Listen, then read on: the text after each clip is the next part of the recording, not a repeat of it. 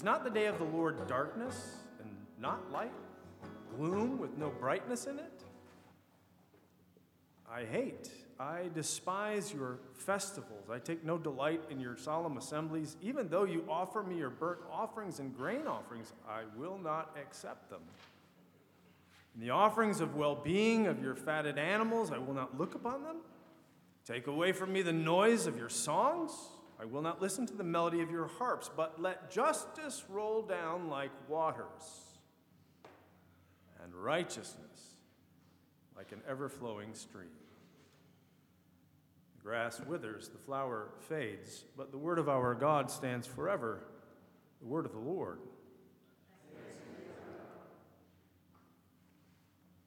was uh, was watching a movie on Netflix the other day while I was working out, which is a way to help keep my mind off the fact that I'm paying the YMCA a lot of money every month so I can get sweaty, gross, and out of breath. Anyway, the movie opens with an assassin sitting alone in a room contemplating a hit that he's been contracted to do. This sounds like the beginning of a great sermon story, doesn't it? So he's been sitting in this cold, empty room in Paris for days, fighting off boredom while waiting for the target finally to appear. But since the target's yet to show up, our industrious assassin just sort of idly starts looking through a, a scope at the people on the street many stories below. Now, the scope appears to be from the rifle, but it's not attached. Now, the reason I'm pretty sure it's a rifle scope is that apart from the fact that there's a rifle on a table nearby, the picture that gets projected on screen, this is how I know. It, it, it appears to be a, a, set of crosshairs in the middle of a round field, right? The assassin moves the long cylindrical scope back and forth, by turns focusing on the people who are sort of walking around on the street down below. And it, it, it feels relatively standard as a cinematic convention, you know, forcing the movie viewer to see the, uh, through the eyes of the killer as he, in, at least in this case, moves the crosshairs over a smattering of unsuspecting pedestrians. I mean, we've seen this before. As I say, it, it all felt pretty standard as far as movie tropes grow. Uh, like, like I observed this same kind of video graphic shot since childhood, hundreds of times, but, but something caught me, pulled me up short. At one point, the assassin passes the crosshairs over the head of a little girl. Couldn't have been more than four or five who's just standing there unaware. Now, I mean, apart from the obvious reaction that one might have in a culture dipped to the elbows as it is in the blood of children, to see an innocent girl framed as a target, e- even though I knew that the scope was unattached, my body did this huge adrenaline jump, uh, dump. I mean, even though I, in my mind I knew that she wasn't in any danger, I mean, it's a movie after all, right? My body acted as if it were real. And the little girl might be soon another statistic. Does that ever happen to you? You think you have a pretty good read on the world, and then out of nowhere, something happens that you weren't expecting, or, maybe something doesn't happen, and it hits you that your perceptions of reality aren't nearly as etched in stone as maybe you'd spend most of your time thinking. Now, underneath the surface, there's more happening than we often realize in our mental life. The, the idea that reason trumps emotion, for example, is, is kind of an ingrained, misleading belief uh, that's been challenged by recent neuroscience. See, now historically, Western thought, which is heavily influenced by Plato, has viewed reason as a tool to sort of control the emotions. Right? Like, like reason is the charioteer holding the reins over the unruly uh, uh, course of emotions, right? That are constantly threatening to careen out of control. But neuroscience reveals that reason often relies on emotions to make decisions. Rather than something that's unruly, that's always got to be throttled, emotions are an important partner. Key life choices and moral decisions often need emotional input. So, this concept was highlighted by a philosophy professor named Jesse Prinz from the University of North Carolina. And I saw this lecture he gave back in 2007. He just recently published the book, The, the Emotional Construction of Morals, in which he argues that like, our moral values stem from emotional responses that are shaped by the culture. So, so that means that our emotional reactions, which are often much quicker than rational thought, significantly influence our moral judgments before we ever even know what's going on. Like, like every time we're tempted to change the channel when those commercials about abused animals come on, what nauseates and angers us probably isn't the careful study and research we've put into animal neglect and cruelty, but our emotional response to those images, which are trying to wake up our reason to the injustices about how animals are treated. In fact, we realize that many emotional responses occur within, within milliseconds, which are much more rapid than the mind can think this situation over rationally. That's why we tell vulnerable people, for example, trust your instincts, right? Because over a lifetime of being on guard against threats, vulnerable people have built up a pretty impressive early warning threat detection system. I mean, that's why we can be instantly triggered by just hearing a word spoken, by reading a phrase or, or, or glancing at an image. Indeed, most people have, have had the experience of, of feeling anxious and uneasy or, or happy and content with, without even knowing why.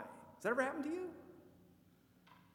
As Fred Craddock has said, sticks and stones may break my bones, but words can kill me. So while we navigate roles in life, whether it's employee or supervisor or spouse or parent or citizen, Christian, all of these different identities, we often do so without fully understanding the undercurrents of our perceptions. See, much of our experience of the world remains below the horizon of our conscious perception. And that means sometimes our understanding about the world can be really profoundly mistaken. Now, that, of course, is precisely what's at issue in our passage from Amos this morning. Israel, in the midst of receiving a devastating remu- uh, rebuke from the mouth of God, is pretty sure it's got this whole faith thing figured out.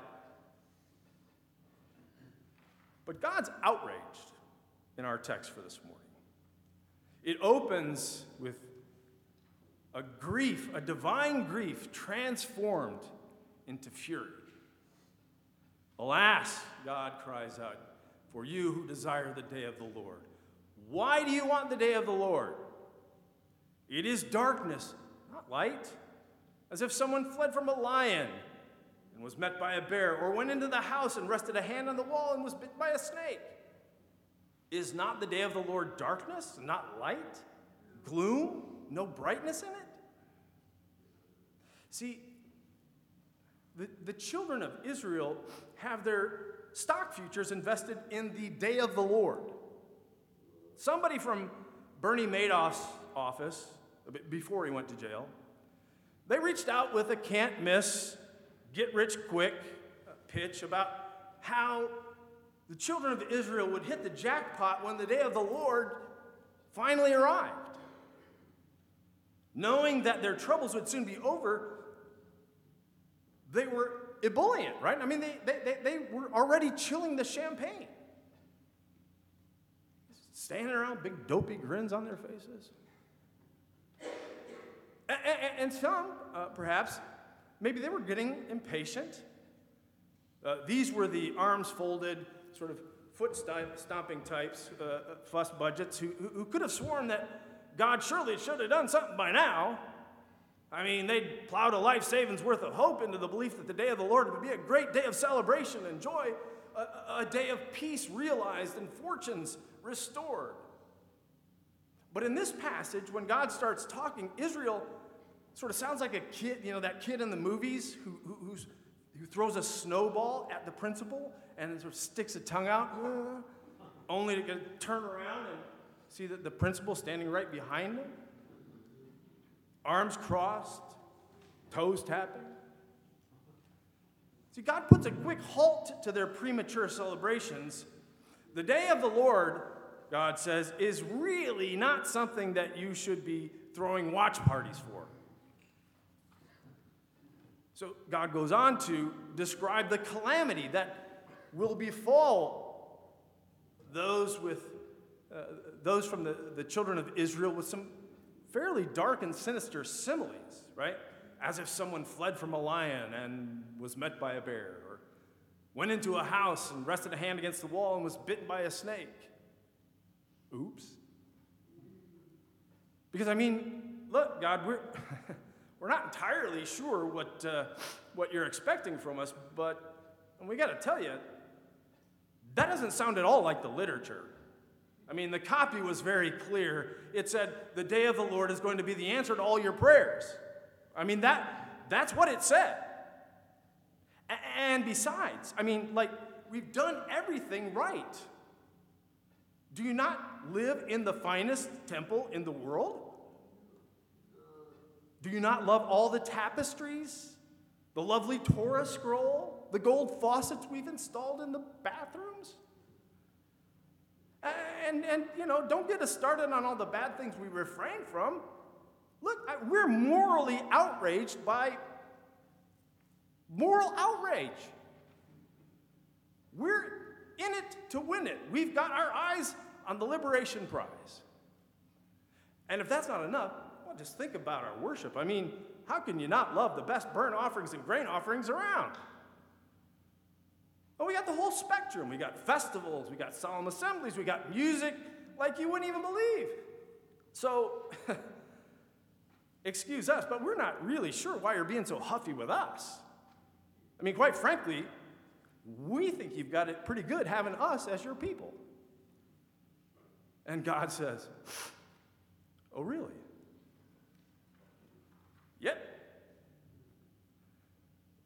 And God says, Well, you know, I hate to break it to you, but I hate your, I despise your festivals.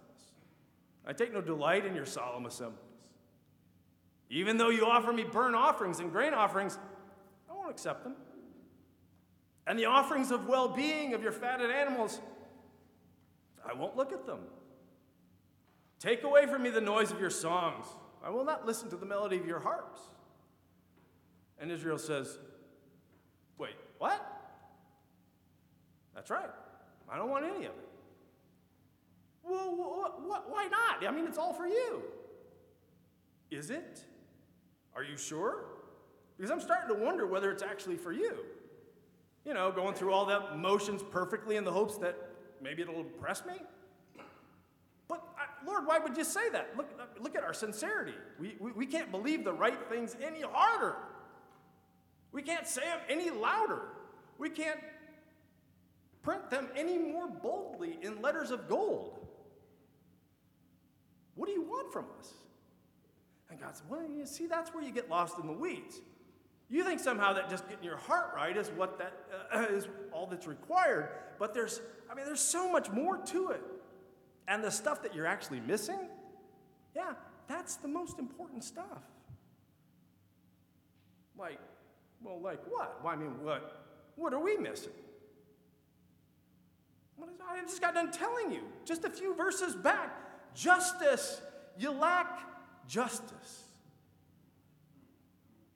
And they just started looking around at each other, going, Well, that doesn't sound right. Mean, we treat each other just fine. Don't we, Randolph? Don't we, Mortimer? Harumph, harumph.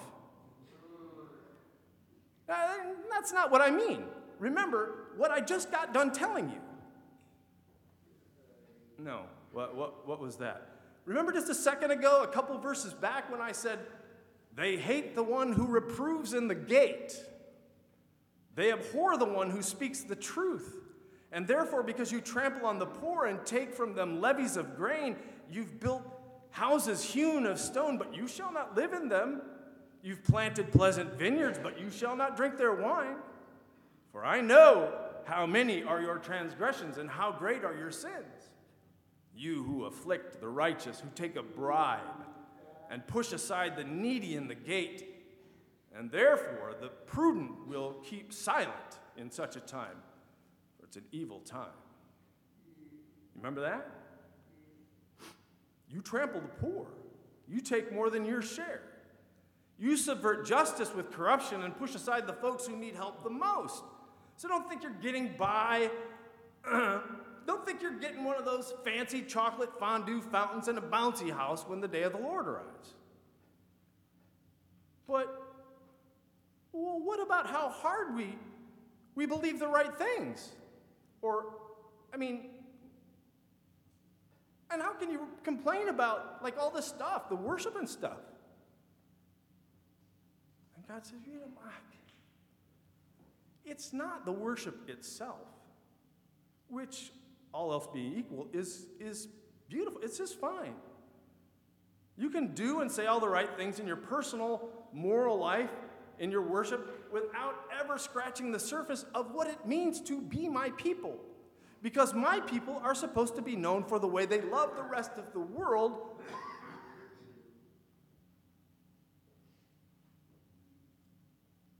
And those that the rest of the world has said aren't worth bothering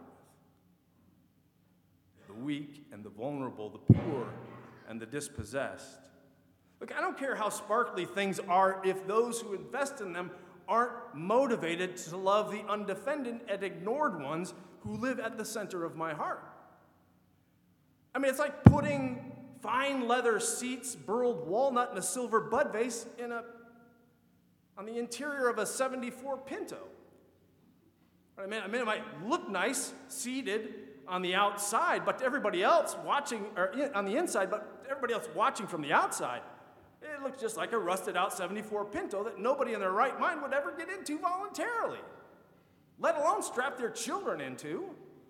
Because anybody who's not already seated inside can see that the thing isn't going to go anywhere, and that if it ever did manage to get off the schneid, it's in danger of exploding should it ever come into contact with anything more substantial than wet toilet paper.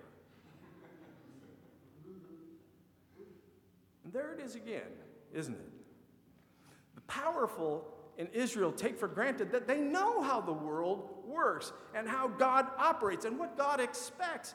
They believe that God will be sufficiently impressed if they get the worship and their bumper sticker morality just right. But the world isn't what they thought it was. They just assumed they knew that uh, what God wanted, which was flashier and better. But God says if everything else you do isn't motivated by your love of the imperiled and unremembered, then it's worse than if you'd done nothing at all. Because if you'd done nothing at all, at least then it would be an honest admission that you don't understand. But as it is, you take for granted that you already know. But see, that's the thing. There's, there's no way to know what I want without looking into the eyes of those who've already been cast aside.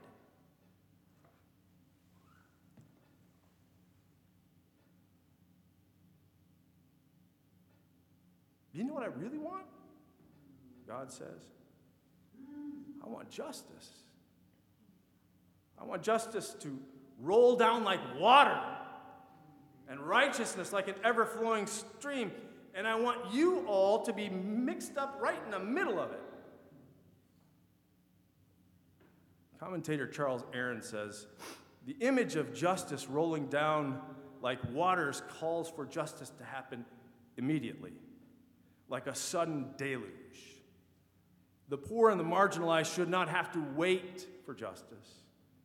Justice must happen now with the urgency of a storm. The community should sustain justice. Justice should remain available just as a stream provides a reliable source of water.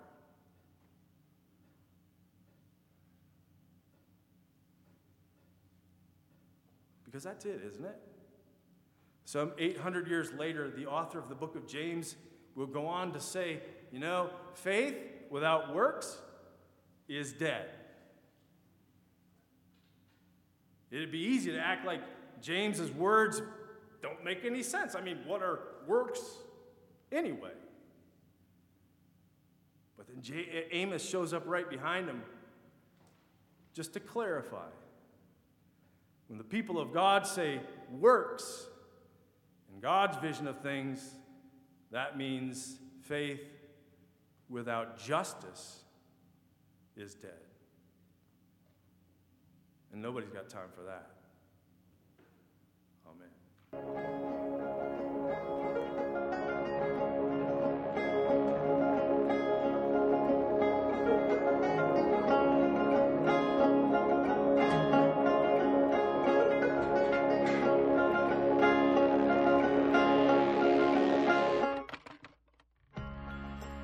Thanks again for tuning in to the Douglas Boulevard Christian Church podcast.